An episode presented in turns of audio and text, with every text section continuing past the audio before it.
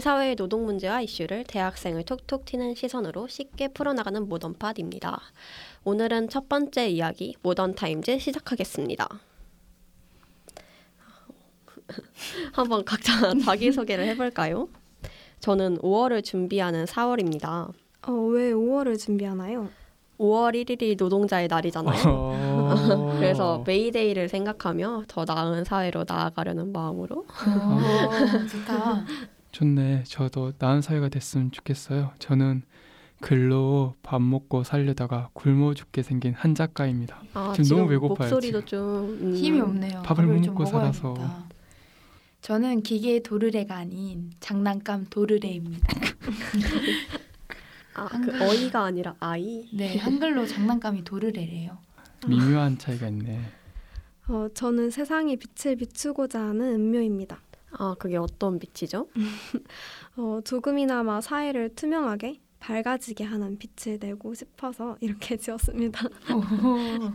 저희가 더 나은 세상을 만들기 위해서 우리 사회의 문제에 대해서 잘 알아야 하고 그중 큰 문제를 큰 부분을 차지하고 있는 노동 문제를 조명하는 시간을 가지면 좋을 것 같아요. 오늘은 서울노동 인권 영화제의 개막작이자 고전, 고전 명작으로 유명한 찰리 채플린의 모던 타임즈를 가지고 이야기해 보려고 해요. 음, 줄거리를 간단하게 얘기하면 공장에서 일하는 주인공 찰리가 반복적으로 노동을 하면서 병을 얻게 되고 경찰의 오해로 인해서 또 감옥에 들락날락하면서 살아오는데 우연히 만난 고아와 또 안정된 삶을 찾고 싶다는 목표를 갖게 되는 그런 이야기입니다. 그럼 우리 모던 타임즈에 대해 좀 더 이야기 나누어 볼까요? 근데 찰리가 감옥 들락날락했다고 하는데 그럼 전과 몇 범인가요? 아, 영화 보면서 찾아보시기를. 자연스럽게 영화 소개를. 우선은 저는 이 영화 배경에서 산업혁명과 대공황을 빼고 말할 수는 없을 것 같다는 생각이 들었어요. 18세기에 이제 산업혁명이 영국에서부터 시작되고 이 음. 자본주의 시스템이 만들어지잖아요. 이 자본주의 시스템 속에서 사람이 목적이 아니라 수단으로 전락하고 그리고 끊임없이 소외되는 모습을 아주 잘 보여주는 작품이라고 음, 생각을 네. 해요. 영화가 나온 지가 1936년도에 나왔는데 그로부터 7년 전인 29년도에 이제 대공황이 전 세계적으로 발생을 합니다. 그래서 수많은 노동자들이 이제 실업에 빠지고 거리에 나앉게 되죠. 그리고 나서 더 중요한 거는 자본가들이 이제는 노동자들을 엄청나게 착취를 하게 돼요. 그래서 음. 영화 처음에 보면은 양떼들이 이제 막 우르르르 나가는 모습이랑 또 대조시켜서 사람들이 아, 지하철 밖으로 나가는 모습이 있어요. 아 그럼 그게 그 산업혁명 발생하고 인클로저 운동과 대공황을 비교 대조한 거라고 볼 수 있는 건가요? 네, 인클로저 운동에서 상징적인 게 양이잖아요. 또, 또 여기 이 영화 안에서 양을 양떼들을 보여준 것들이 굉장히 또 상징적이라고 볼 수 있을 것 같아요. 그리고 또 주인공 찰리가 끊임없이 나사를 조이고 또 나사를 조이다가 그 톱니바퀴 안으로 들어가잖아요. 그 톱니바퀴 안으로 들어갔음에도 불구하고 끊임없이 나사를 조이는 모습이 나오잖아요. 톱니바퀴 안으로 들어가면 산업재해 아니에요? 맞아요. 보통 같았으면은 이제 정상적이라면은 그 안에서 아파하거나 해야 되는데 찰리는 그 아픔을 느끼지 못하고 오히려 더 우스꽝스럽게 나사를 조이는데 이 모습을 봤을 때 자본주의가 참 겉으로는 화려하고 좋아 보이지만 그 이면에 수많은 노동자들이 소외다고 소외되는 모습들이 아주 잘 표현되는 것 같고 음. 또 기계가 굉장히 거대한데 그 거대한 기계 안에 들어가 있는 찰리는 굉장히 조그맣게 나오잖아요. 이런 것들을 자본주의에서 끊임없이 인간이 기계화되고 그 기계화된 인간들이 소외당하는 모습들을 잘 보여주는 장면이라고 음. 생각해요. 네. 그리고 영화에 또 보면은 사장님이 CCTV로 노동자들을 감시해요. 거대한 화면을 통해서. 그리고 또 일을 안 하면은 관리인한테 전화를 해서 바로 왜 일을 안 하냐 이런 식으로 얘기를 한단 말이에요. 이게 바로 이제 생산 수단을 가진 사람이 그렇지 않은 사람들을 착취하는 거죠. 생산 수단 하나 가지고 있다고 해서 이제 같은 인간을 하등 하대하고 그런 것들을 잘 나타낸 모습이죠. 음, 그 생산 수단이 구체적으로 어떤 걸 말하는 건가요? 음, 생산수단 좀 우리가 들어봤을 때 계급을 나누는 도구라고 생각하잖아요. 그- 좀 추상적으로 생각하면은 뭐 뭔가를 가지고 있을 수 있는 뭔가를 생산할 수 있는 수단이라고들 생각하는데 정확히 분류를 하자면 생산물을 만들 수 있는 공장 그리고 다른 사람에게 토지를 대여하면서 돈을 받을, 받을 수 있는 토지 그 다음에 증권 아니면 주식 등을 살 수 있을 정도의 자본 그냥 일반 어느 정도의 돈이 아니라 자본이라고 말할 수 있을 정도의 큰 많은 돈을 이야기해요. 그래서 그 세 가지를 가지고 있을 때 자본가라고 부르는 거예요. 뭐 혹시 집에 땅 많은 많은 사람 요즘은 공장 갖고 있는 사람은 없더라고요. 다 땅을 많이 갖고 있지. 어, 다 없네요. 우리는 다 자본가는 절대 못 되겠네. 노동자가 자본가로 올라가기는 정말 힘들대요. 네, 어쨌든 그럼 이제 시대적 물질을 소유한 것만으로도 소유하지 못한 사람들, 그러니까 같은 인간임에도 불구하고 갖고 있지 못한 사람들을 노예 취급하고 갖고 있는 사람들이 그 사람들을 존중하지 않는 모습들이 아주 이 자본주의의 잔인한 특성을 잘 보여주고 있다고 생각해요. 아, 그럼 지금 이제 시대적 배경을 이야기해 줬는데 그럼 역사적 배경도 영, 어, 역사적 영화적 배경도 말해 주는 게 좋을 것 같아요. 이 영화의 특징 중 하나는 사운드를 쓰지 않는다는 거인데 음. 영화의 사운드가 처음으로 도입된 게 1927년 더 재즈 싱어 어, 예요. 근데 이 찰리 채플린은 소리를 입히지 않았는데 이런 연출이 신 테크놀로지에 대한 거부감과 인간에게 끼치는 해를 찰리가 말하려고 했던 것 같아요.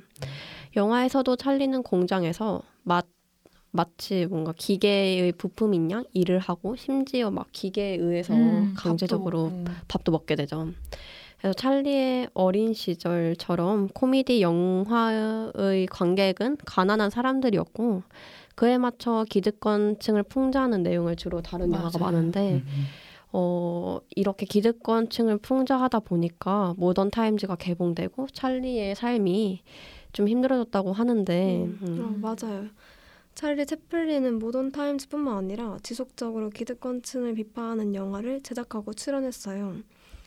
그래서 아마 가난한 환경 속에 살면서 노동자와 같이 돈과 힘이 없는 자들이 겪는 차별을 직접 겪었기 때문에 그런 게 아닐까라는 음. 생각을 해요. 음, 어떤 차별을 거- 겪었나요? 아, 뭐 찰리는 빈민가에서 태어났고 가정 환경도 불우했기 때문에 가난한 삶이란 무엇인지를 좀 일찍 깨닫게 됐던 게 그의 삶에 영향을 미친 것 같아요. 음, 찰리는 모던 타임즈 이후에 위대한 독재자라는 영화를 찍는데 어, 위대한 독재자 그 엄청 유명한 영화 아니에요? 네 맞아요. 어, 어, 찰리가 찰리가 그 히틀러와 비슷한 외모를 이용해서 나치와 유대인을 풍자했던 영화예요. 어, 여기서 소련을 지지하는 발언을 담아서 찰리는 미국의 탄압, 탄압을 받기 시작했던 그렇, 그랬던 영화인데 어, 특히 2차 대전 종전 이후에 반공 이데올로기 작업이 시, 심해지면서 온갖 뒷조사와 스캔들에 시달리기도 했다고 해요. 뭐 그렇게 1900페이지나 되는 채플린 파일 이런 게 만들어졌다고 1900 하는 페이지. 것이 나중에서야 공개되기도 했죠. 어, 찰리는 그럼에도 기득권을 풍자하는 살인광이라는 제작을 영화를 음. 제작했는데 이때 극에 달한 악선동으로 찰리는 미국에서 시민권이 박탈되고 유럽으로 활동 거점을 옮겨야 했어요. 그 다음에 한 20년 후에 겨우 미국으로 돌아와서 아카데미 시상식에서 명예상을 수상했는데 사실 이게 그동안 받아왔던 음. 부당한 차별에 대해 공식적으로 사과나 보상이 되었을지는 명예 하나를 딱 준 거네. 그죠. 더 이상 말할 네. 못하게.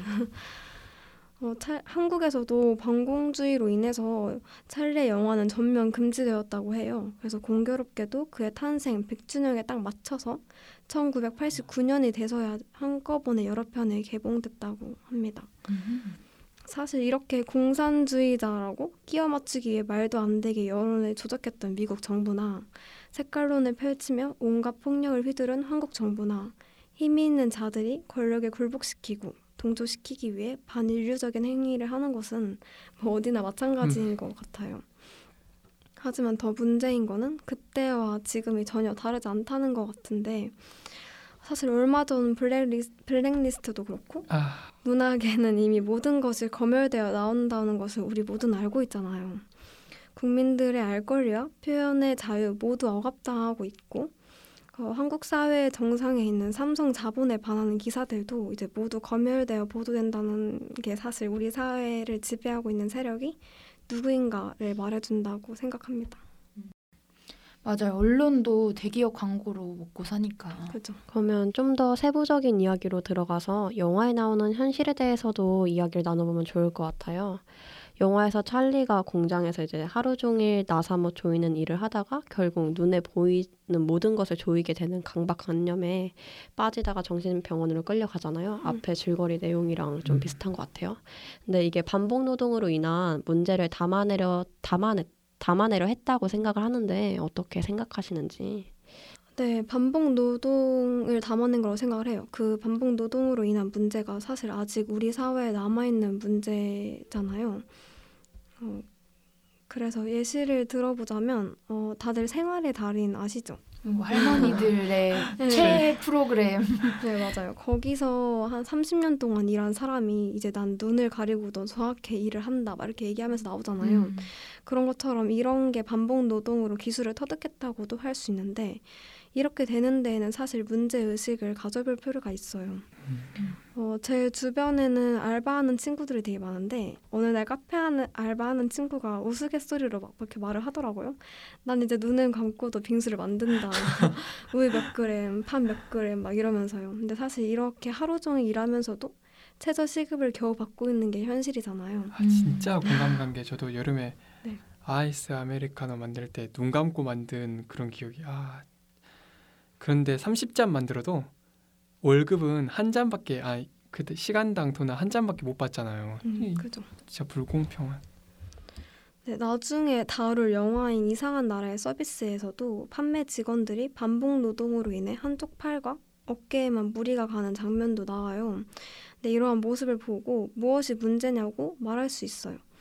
근데 일을 하다 보면 당연히 반복하는 일이 있기 마련이니까 그렇게 말할 수 있지만 몸에 심각하게 무리가 가는 반복 노동에는 꽤 많은 문제를 찾아볼 수 있다고 생각을 해요. 어, 저는 노동시간 단축, 반복 노동에 대한 환경 개선, 산업재해에 따른 보상 이렇게 세 가지가 떠오르는데요. 음. 기본적인 생활을 유지하려면 지금의 최저임금으로는 노동시간을 지키면서 일할 수가 없잖아요. 음. 생활에서 자, 가장 중요한 부분인 돈을 정부가 지원해주지 않는다면 노동자들 분들은 보- 부당한 대우를 받으면서도 더 많이 일할 수밖에 없다는 게 현실이죠. 또 다른 하나는 반복 노동에서 무리가 가지 않도록 복지가 필요하다는 건데 어, 같은 일을 반복하다가도 휴식을 취할 수 있게 만들거나 아, 이런 식으로 기계보다 음. 사람이 우선이 되, 우선시 되는 환경을 만들어야 한다고 생각을 해요. 음. 마트 노동자들이 서서 일하는 게 아래 컴퓨터 때문에 의자를 설치해주지 않는 음. 이런 것도 그런 기계보다 사람이 우선시되는 게 좀 안 되었던 부분인 것 같아요. 네, 맞아요. 그런 부분도 역시나 사람보다 뭔가 기계 이렇게 우선시 보는 현실이고 그리고 마지막에 산업재해 보상도 되게 중요한데 반복 노동으로 인해 생긴 질병도 분명 산업재해잖아요. 그런 거를 찰리의 질환을 개, 개인의 책임으로 돌리면서 정신병원에 보내고 해고한 것처럼 현실에서도 산업재해를 끊임없이 개인의 책임으로 전가하며 어떠한 책임도 지지 않는 것에 대해 문제의식을 가, 자, 가져야 된다고 생각해요. 아, 진짜 산재보험법이 엄청 중요한데 제가 노동법을 알아보게 된 계기가 알바 첫날 들은 말 때문이에요. 알바 첫날 갔는데 그 카페 사장님이 우리 가게에서는 산재 보장 안 해주니까 음. 알아서 잘 보험 챙겨라 그런 거예요.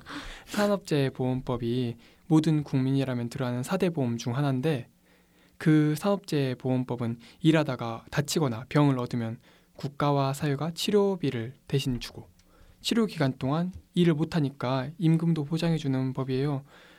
근데 그게 모든 일에서 다 해줄 수 없으니까 적용 범위를 적용 범위를 아, 적용되는 범위를 정해놨어요. 음, 어떤 질환들이 적용 범위에 속하나요? 이게 네. 많아요. 많아서 음. 직접 이제 노동부 홈페이지 찾아보면은 바로 아, 네. 나오고요.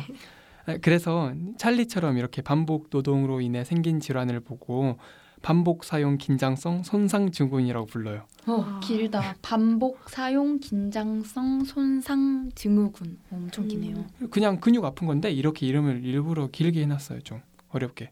어려워야지 신청하기 힘드니까. 음. 본인이 근육이 아파도 내가 반복 사용 긴장성 손상 증후군인지 어떻게 알겠어요? 그렇게. 말해야 돼. 말해. 그래서 공장에서 일하는 생산직 아니면 마트 캐시어 같은 서비스직까지 그리고 우리 학생이나 아니면은 글 쓰다가 저도 손가락 많이 아프거든요. 그런 일하는 사람이면 누구나 걸릴 수 있는 글 많이 질환이에요. 쓰시나 봐요. 고생하시네. 아, 이게 근육이나 뼈를 사용하니까 이게 다치는 근육이나 뼈가 다치는 질환, 근골격계 질환의 산재보험 신청률은 2006년에는 4,100건 정도 됐는데 2014년에는 5,700건으로 증가했어요. 음.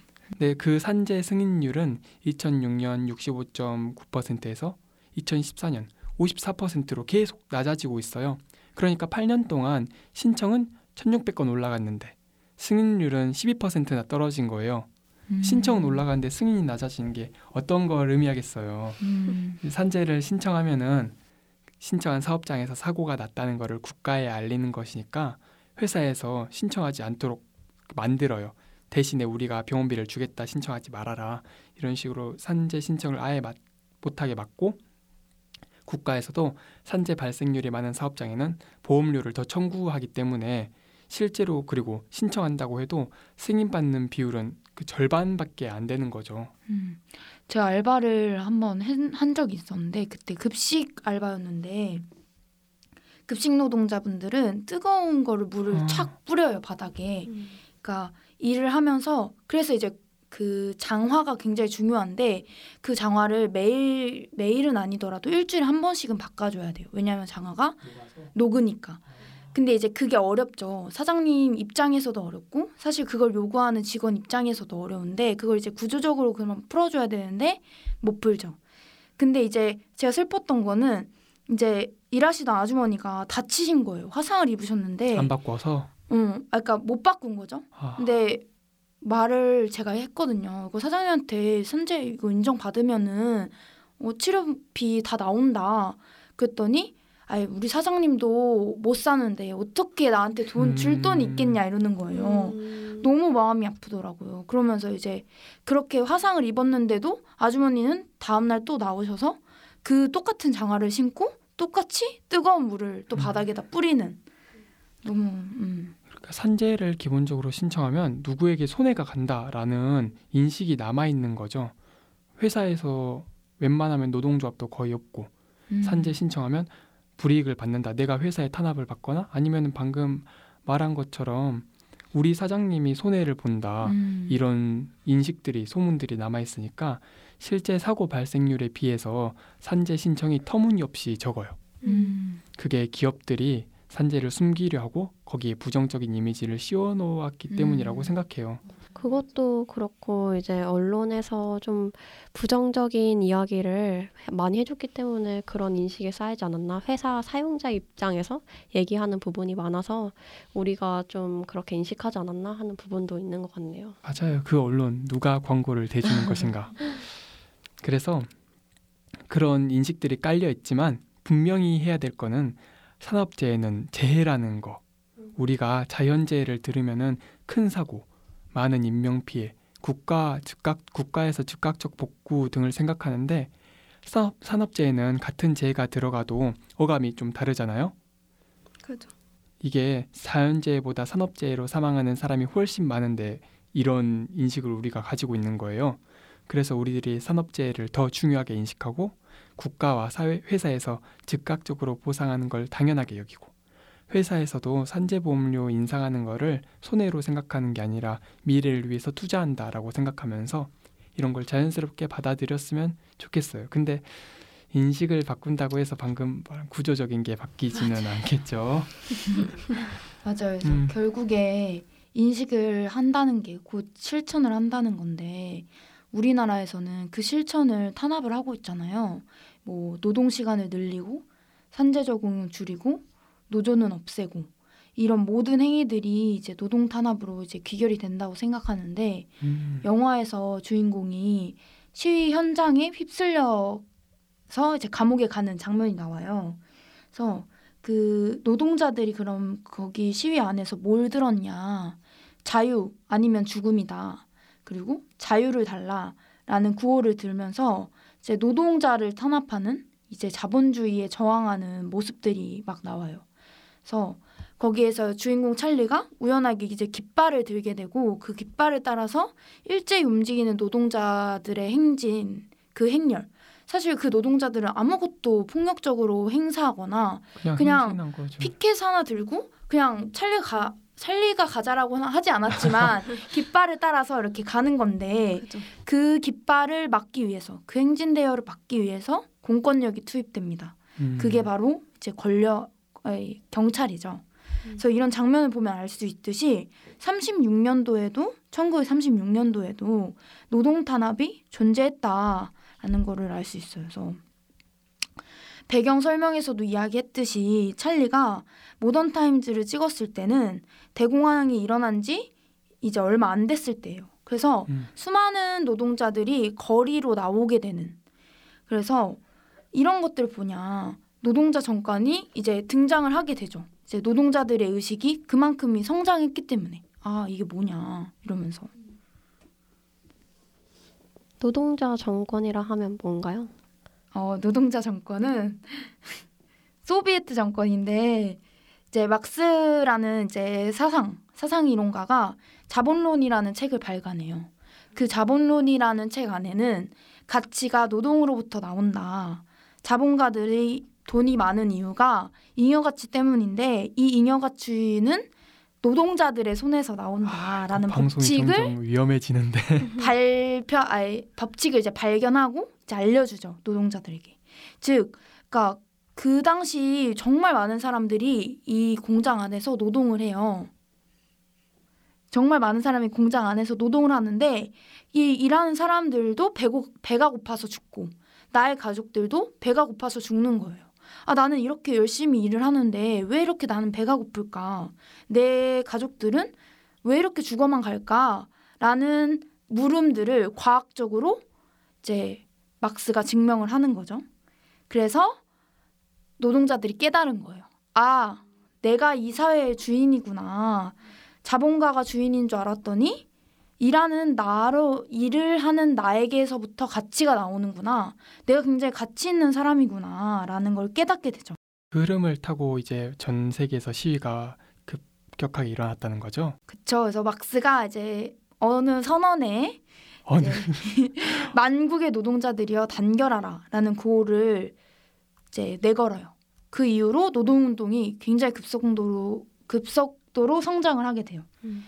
근데 이제 당시에는 노동 탄압이 굉장히 심했어요. 그래서 음, 이른바 단결 금지법이라고 해서 셋 이상의 노동자들이 뭉치면 안 되는 법을 만들고 뭐 또 찰리가 깃발을 들어서 감옥을 간 것처럼 파업을 주도한 사람이 감옥에 가게 되는 음, 그리고 뭐 우리는 지금 형을 살다 나오지만 이때는 뭐 죽음까지도 이르게 되는 그런 것들. 그게 노동 3권의 단결권을 탄압하는 법인 거네요. 네, 맞아요. 그래서 단결권, 그러니까 노조할 권리 자체를 없애버리는 거죠. 음, 그래서 그러면 우리는 82년이 지났잖아요. 모던 타임즈가 나온 지. 그러면 2018년은 지금 어떨까? 아직까지도 노동자들은 파업 투쟁에 참여할 때 혹은 파업 투쟁을 주도할 때 내 일자리를 잃어야 한다라는 각오를 가지고 파업 투쟁에 임하게 되고 음. 또 끊임없이 노동 삼권이 지켜지지 않는 사회 안에서 살고 있다. 결국에 그 노동 삼권을 누가 탄압을 하냐? 자본을 가지고 있고 그 자본이 권력과 결탁을 해서 그 사람들을 끊임없이 탄압을 하는 거죠. 뭐 예를 들어서 2015년도에 이제 총파업이 있었어요. 민중 총궐기라고 파업을 주도했다라는 이유로 그 당시 민주노총 의장이었던 한상균 의장이 감옥에 들어가요. 이른바 소요죄. 음. 나라를 시끄럽게 했다라고 하면서 감옥에 들어갑니다. 조선시대 같은. 음. 그리고 그럼 지금은 어떻냐? 한상균 의장이 나왔죠. 모범수여서 나와, 나왔습니다. 정권이 바뀌었지만 모범수로 나왔고 아, 특별 사면이 아니라. 그렇죠. 그리고 쌍용 자동차의 부당한 해고에 반대했던 노동자들을 향해서 이른바 공권력, 그러니까 공공의 권력을 가지고 있다라는 경찰이 그 노동자들 향해서 곤봉을 휘둘렀어요. 그 노동자들은 본인의 신체적인 피해는 말하기는 입이 아프고 또 신체적 피해뿐만 아니라 정신적으로 엄청난 충격을 먹은 거죠. 아, 내가 믿을 데가 없다. 나는 믿을 거는 국가고 나의 권, 그 나를 지켜주는 공권력이어야 하는데 이 공권력이 나를 향해서 폭력을 행사를 하는 음. 거잖아요. 거기에서 일어나는 이제 엄청 정신적인 트라우마가 엄청나대요. 그래서 끊임없이 쌍용 자동차 노동자분들이 세상을 등지고 있다. 최근에 정말. 그걸로 음. 분향소 사건 있지 않았어요? 맞아요. 너무 이제 마음이 아파지는데 어, 세상이 변했다라고 이야기를 하지만 끊임없이 자본가는 국가 권력과 결탁해서 노동 착취를 하고 사실 세상이 변했다라고 하지만 노동 착취 형태만 바뀌었을 뿐 계속해서 노동자들은 탄압당하고 있다. 물론 세상이 변하긴 했죠. 뭐 이때 존재했던 단결 금지법이 없으니까. 그러나 이제 시대가 변하듯이 우리의 요구도 더 높아지고 어, 좀더 진보적인 거를 이야기를 해야 된다고 생각해요. 세상이 조금 더 좋은 사회로 가기 위해서는. 아니 세상이 바뀌었는데 아직까지 소요죄가